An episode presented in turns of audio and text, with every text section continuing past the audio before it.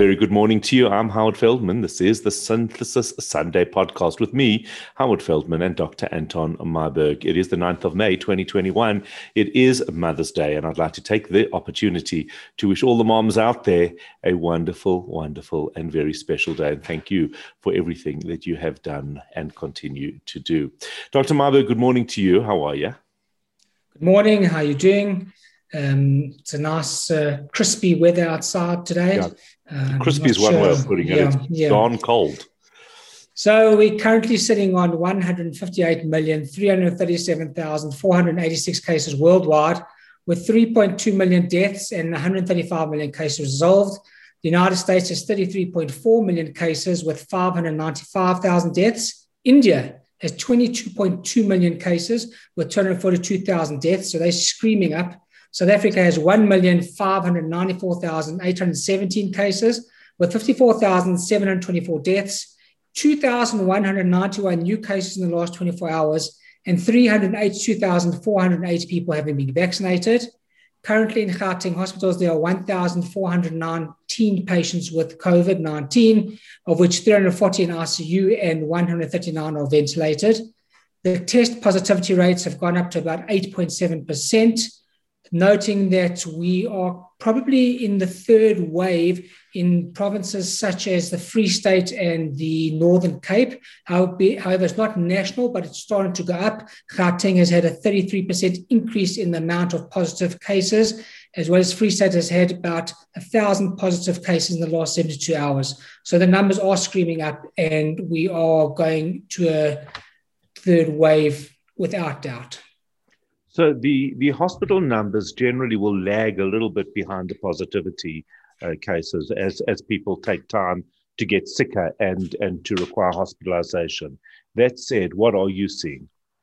So that's a, that's a good point you make. And, and, and Shabir Mahdi came out with a statement yesterday saying that he doesn't believe that the third wave will be as severe as the second wave unless we get a different mutation or different va- variant. But I think that remains to be seen. We don't know where we're standing yet.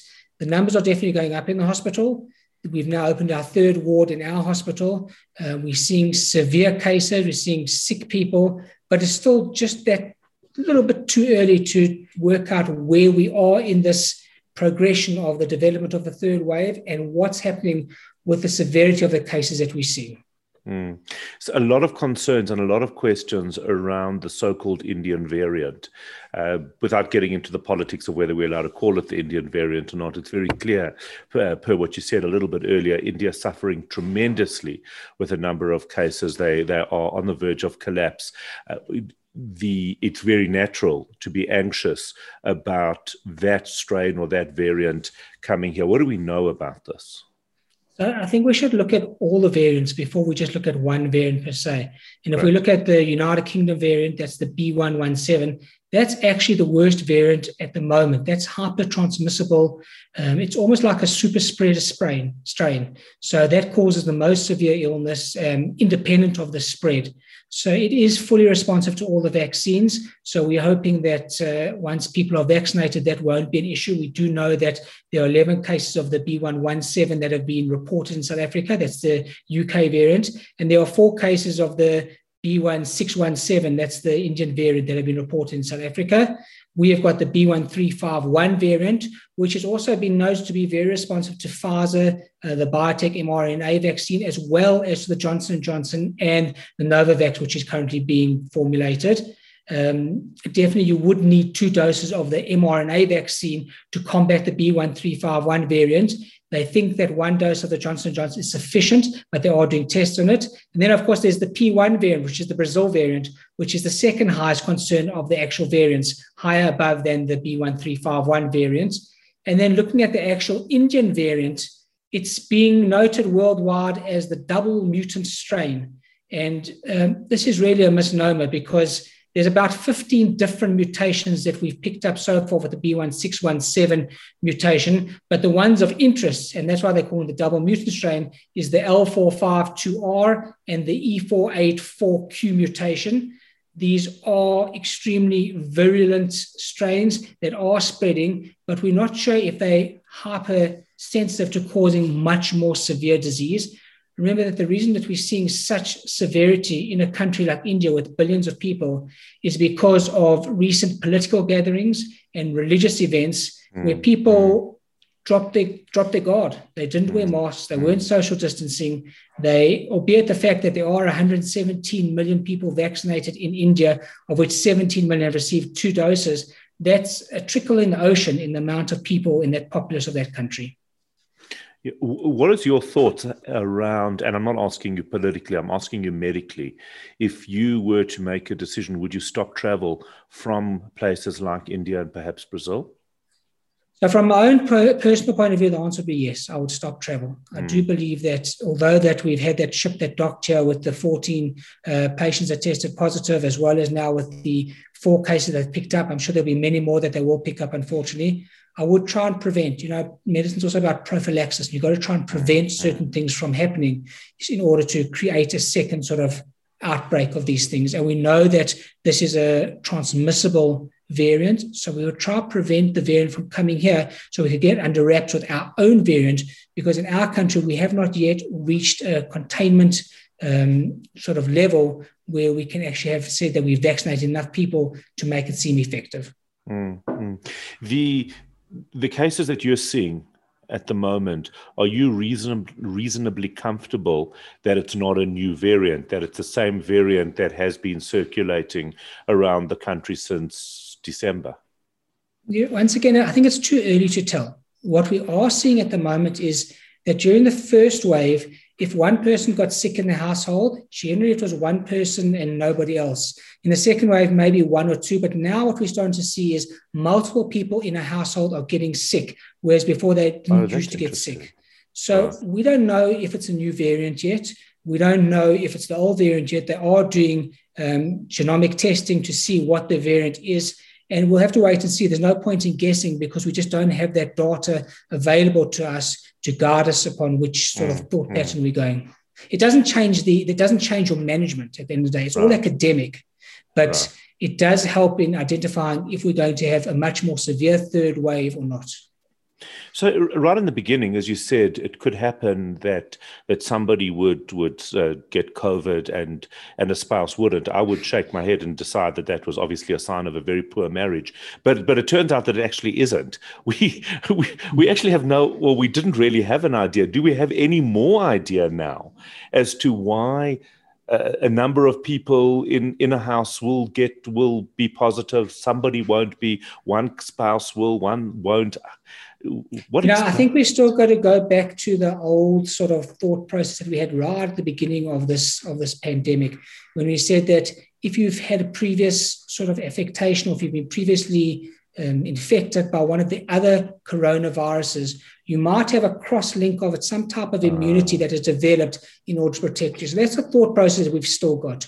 As I said, we still don't know what's going to evolve from this third wave, whether or not we are going to see more people sick in the household.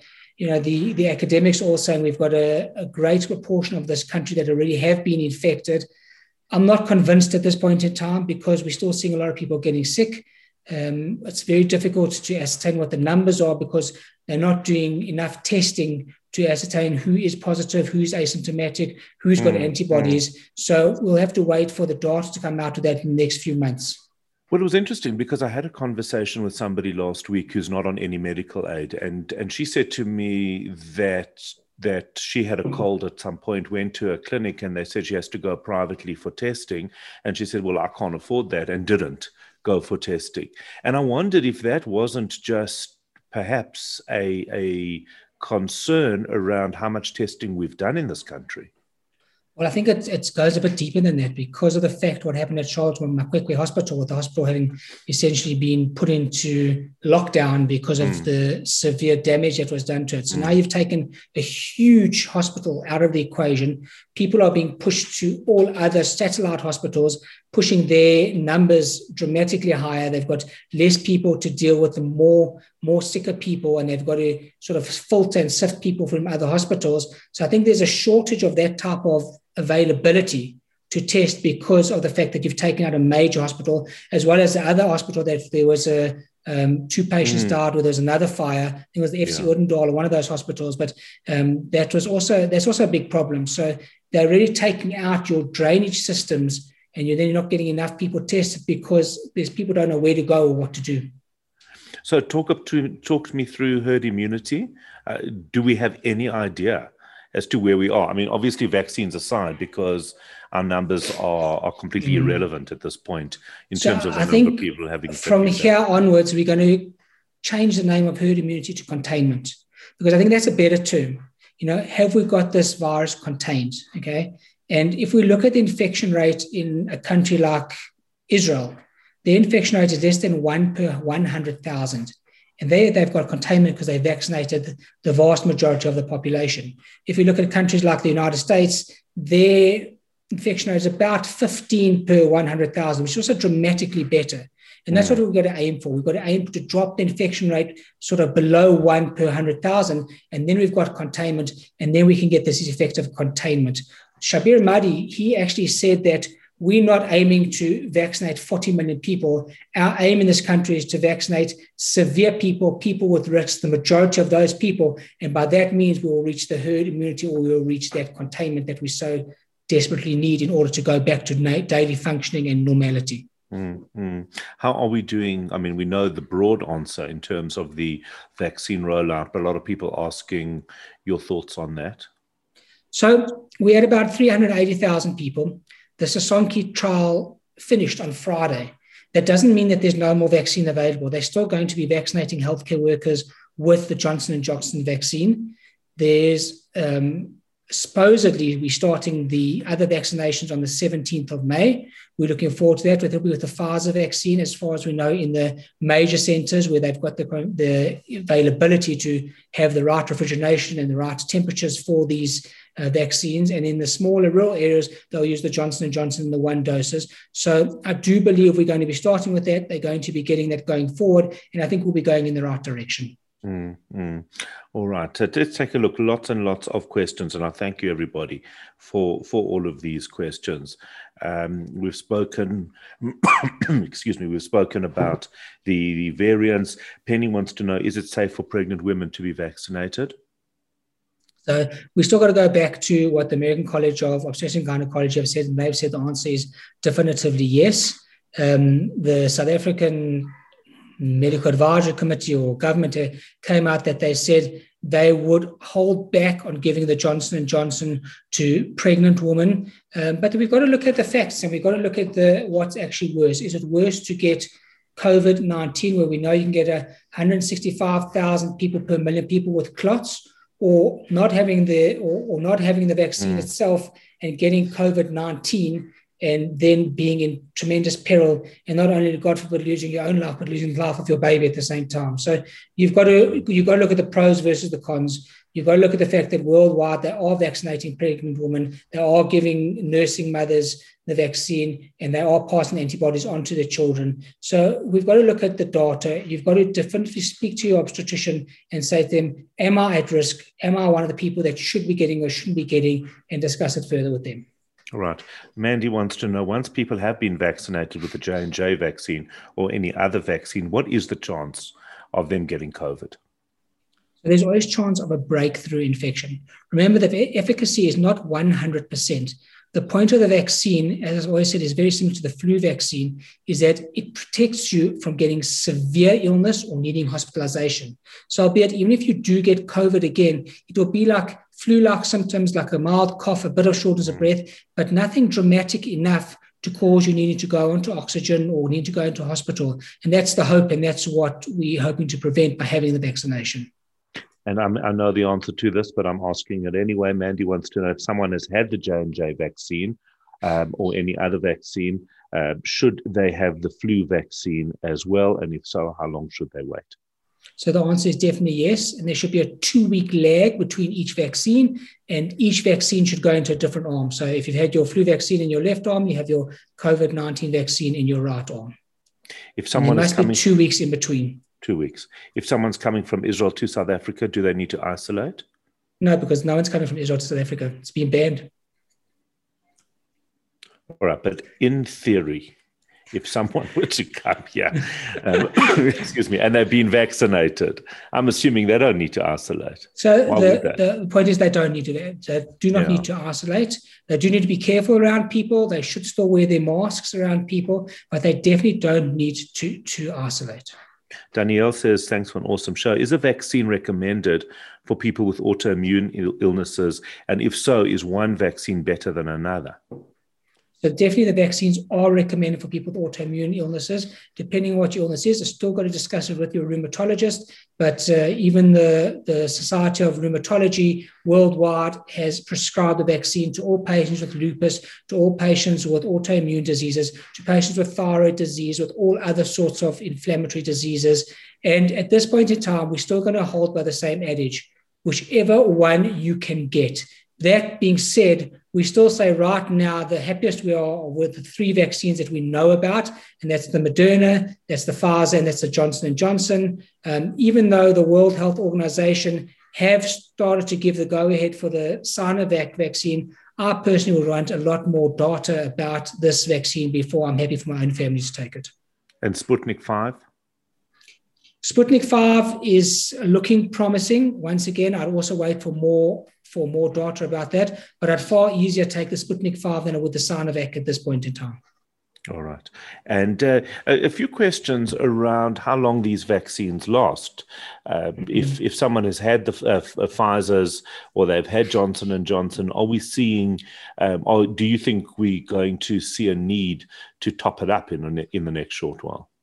Remember, we're very naive. We still don't know the definitive answers to things. It's still a sign of scientific answers. But we've seen that, or we've heard that immunity can last up to about eight, up to about eight months in people who've had COVID nineteen. Remember, there's two types of immunity. There's the natural immunity and there's the vaccine-induced immunity. And someone who actually gets the virus, their immune system makes a memory of the actual virus, meaning that the immune cells and the proteins in the body come and attack that pathogen or that virus when the virus comes back to you, and you get a release of your antibodies, your T cells, and your B cells, and your T killer cells, which hopefully make a destructive event against that virus and destroy the virus.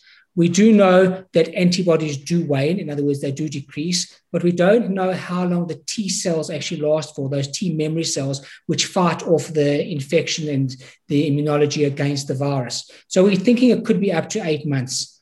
The data regarding the vaccines, and if you're going to need boosters of the vaccines, Pfizer and Moderna have come out saying that you probably are going to need boosters up to about six months after you've had the vaccines. But that could be for multiple reasons. That could be due to the fact that they are sort of changing the vaccines and putting different strains in with regards to the different variants. Mm. And the fact that they're not sure, you know, will those spike proteins, that S protein, will it last long enough to give you coverage for the amount of time you need? It's also very similar to the influenza vaccine. You have to have a yearly influenza vaccine. And I'm going to see it the same way that we're probably going to need yearly SARS-C o V two vaccines to protect ourselves despite having had the initial vaccine. Yeah, it's almost like a uh, like an upgrade. It's like a software upgrade. Yeah, it's basically like getting a new cell phone. Right. Um, as Stephen says, if grandparents um, are vaccinated, but not the kids who are under ten, is it safe to go on holiday together? Should they wear masks if staying in the same unit? It's it's, it's become a very practical and very real question. It's the same as Israelis traveling here. Many of the adults yeah, have had it's very it's very different. It's very different than Israelis traveling here, because once again, you're coming to you're coming from a country with containment. So they've got everywhere around oh, them who's contained. They're mm. all vaccinated. When yep. you come here and you've just got, let's say, grandparents that are vaccinated, now you've got a set of kids that have been out in the open, they've played sports, that have been at school, that have been on play dates, and they might be carriers, or the grandparents might be carriers, and they might transmit it to the parents or, or other people. So they should still wear masks within the house for people who have not been vaccinated. Once we've got a high number of vaccinated people, then that will fall away. Is it true that the current strain had, has less of an incubation period? Um, or is this the Indian strain? Are we seeing anything like that? So we, we, let's define what an incubation period. An incubation period is basically what happens when you get exposed to the virus to the time from the development of symptoms. And that can be two days, that can be three days. We're not seeing a definitive decrease in time from the different variants or the different strains. But uh, we are seeing that people are getting sick, and we'll know to see what strain we're dealing with in the next few weeks. A lot of concerns around schools. We saw on Friday there was an article around Saint John's putting a bunch of kids into quarantine. Uh, you've spoken about the fact that there are clusters of outbreaks at the schools that you're consulting with. Um, the the uh, what about schools allowing sports and uh, with with the numbers on the rise? So I think a lot of people may have seen the, the headline that said that Saint John's College cancelled all sporting fixtures for ten days, while two hundred sixty of their kids were put into quarantine. And the headline actually said, the Saints won't be marching onto the rugby field. COVID kicked the ball out of play, which I think is quite pertinent. Mm. Now, the schools that we are advising, and I'm talking about a number of medical doctors that are in a sort of medical advisory committee, we're advising our schools that if they are playing sport, our children have to wear masks. It's mandatory for our children to wear masks in order to protect them. And this is the proof of the pudding. You see this in a rugby game. It's impossible to wear a mask during a rugby game. Hence, here you get a major spread from one child who's actually managed to spread the, the virus, and it's out of, out of sync. We've got two hundred sixty people who've needed to be put into quarantine. But if you're going to get schools, let's say, playing netball or soccer, which aren't major contact sports, where the kids are wearing the masks outdoors, and yes, they can have mask breaks. I mean, they can stop the game every ten or fifteen minutes to have a mask break. You will be able to contain the spread of the virus, and you will be able to prevent the spread of the virus. You also need to have someone there who's monitoring the kids, someone spraying their hands all the time. And, and that way you can actually do it. But you've got to be very careful which sports to do. Mm. Uh, with the with Ramadan, with the holy month of Ramadan coming to an end, with the festival of Shavuot uh, in the Jewish community about to take place, there's obviously a, a real concern, considering that, uh, as you said, we are in the midst of the third wave. What is your advice? Should people be cancelling things? Should they be just being very careful around it? Give us a sense as to how we need to conduct ourselves to protect each other over the next couple of weeks. So, so I think that, yes, we are about to be going into the third wave within the next few weeks, whether it's a week or two weeks or three weeks, it's there. And we've said that although it's not national, it's definitely in certain provinces that they are in the third wave. That being said, we do know that the major problem with events is super spreader events. If we contain super spreader events, we can prevent the outbreak of the virus. And when do super spreader events happen? Super spreader events happen when people are indoors, when there's poor ventilation, when people aren't wearing masks. We're now going into winter period where it's getting cold, and now we're going into the Eid uh, celebrations, we're going to the Shavuot celebrations. People are going to be indoors. It's too cold to be outside. You need to contain that. You need to keep the gatherings extremely small, windows open, doors open. You need to keep the vulnerable out of these gatherings. So people who have got risk factors, people who are not vaccinated, people who are over the age of sixty, sixty-five, who have got hypertension, obesity, diabetes, C O P D, emphysema, those type of things, or people with autoimmune diseases, they should refrain from going to these gatherings. They should protect themselves. And when you do have these gatherings, you have to make sure there's diffuse social so social gathering. People are washing their hands, people are spraying their hands, people are wearing their masks. And you've got to make sure that all the things we do mitigate what we're doing, so we can actually try and prevent the closure of synagogues, of mosques, of churches, and more importantly, the closure of schools down the line. Mm-hmm. Absolutely. Unfortunately, that is all we have time for today. Doctor Anton Meyberg, I'm presuming there's good news, because there's always good news. Yeah, there is good news. We're still at school. That's a huge bonus. The vaccines are looking promising, especially against the variants. And we still have the power to dampen the third wave. It's literally in our hands. And of course, once again, I'll use my favorite word. I would be remiss if I didn't discuss the greatest football team in history, who had a fantastic win against Southampton last night, two nil to Liverpool, and who are still currently the champions, as there's no clear winner of the Premier League as of yet. So they are still currently the champions. And my quote: "A mother is she who can take the place of all others, but whose place no one else can take." Wishing you a good week, a safe week. Wash your hands, wear your masks, don't drop the ball, and let's try and curb the third wave. Doctor Anton Meyberg, thank you as always. This is the Sunday Synthesis podcast with me, Howard Feldman, this Mother's Day. Don't forget to subscribe to the YouTube channel so that you can get updates. We'll bring you information as it becomes available, but uh, we'll see you, of course, next week. Happy Mother's Day once again. And remember that you can still love your mom and not accept her friend request. I'm Howard Feldman. Have a great day.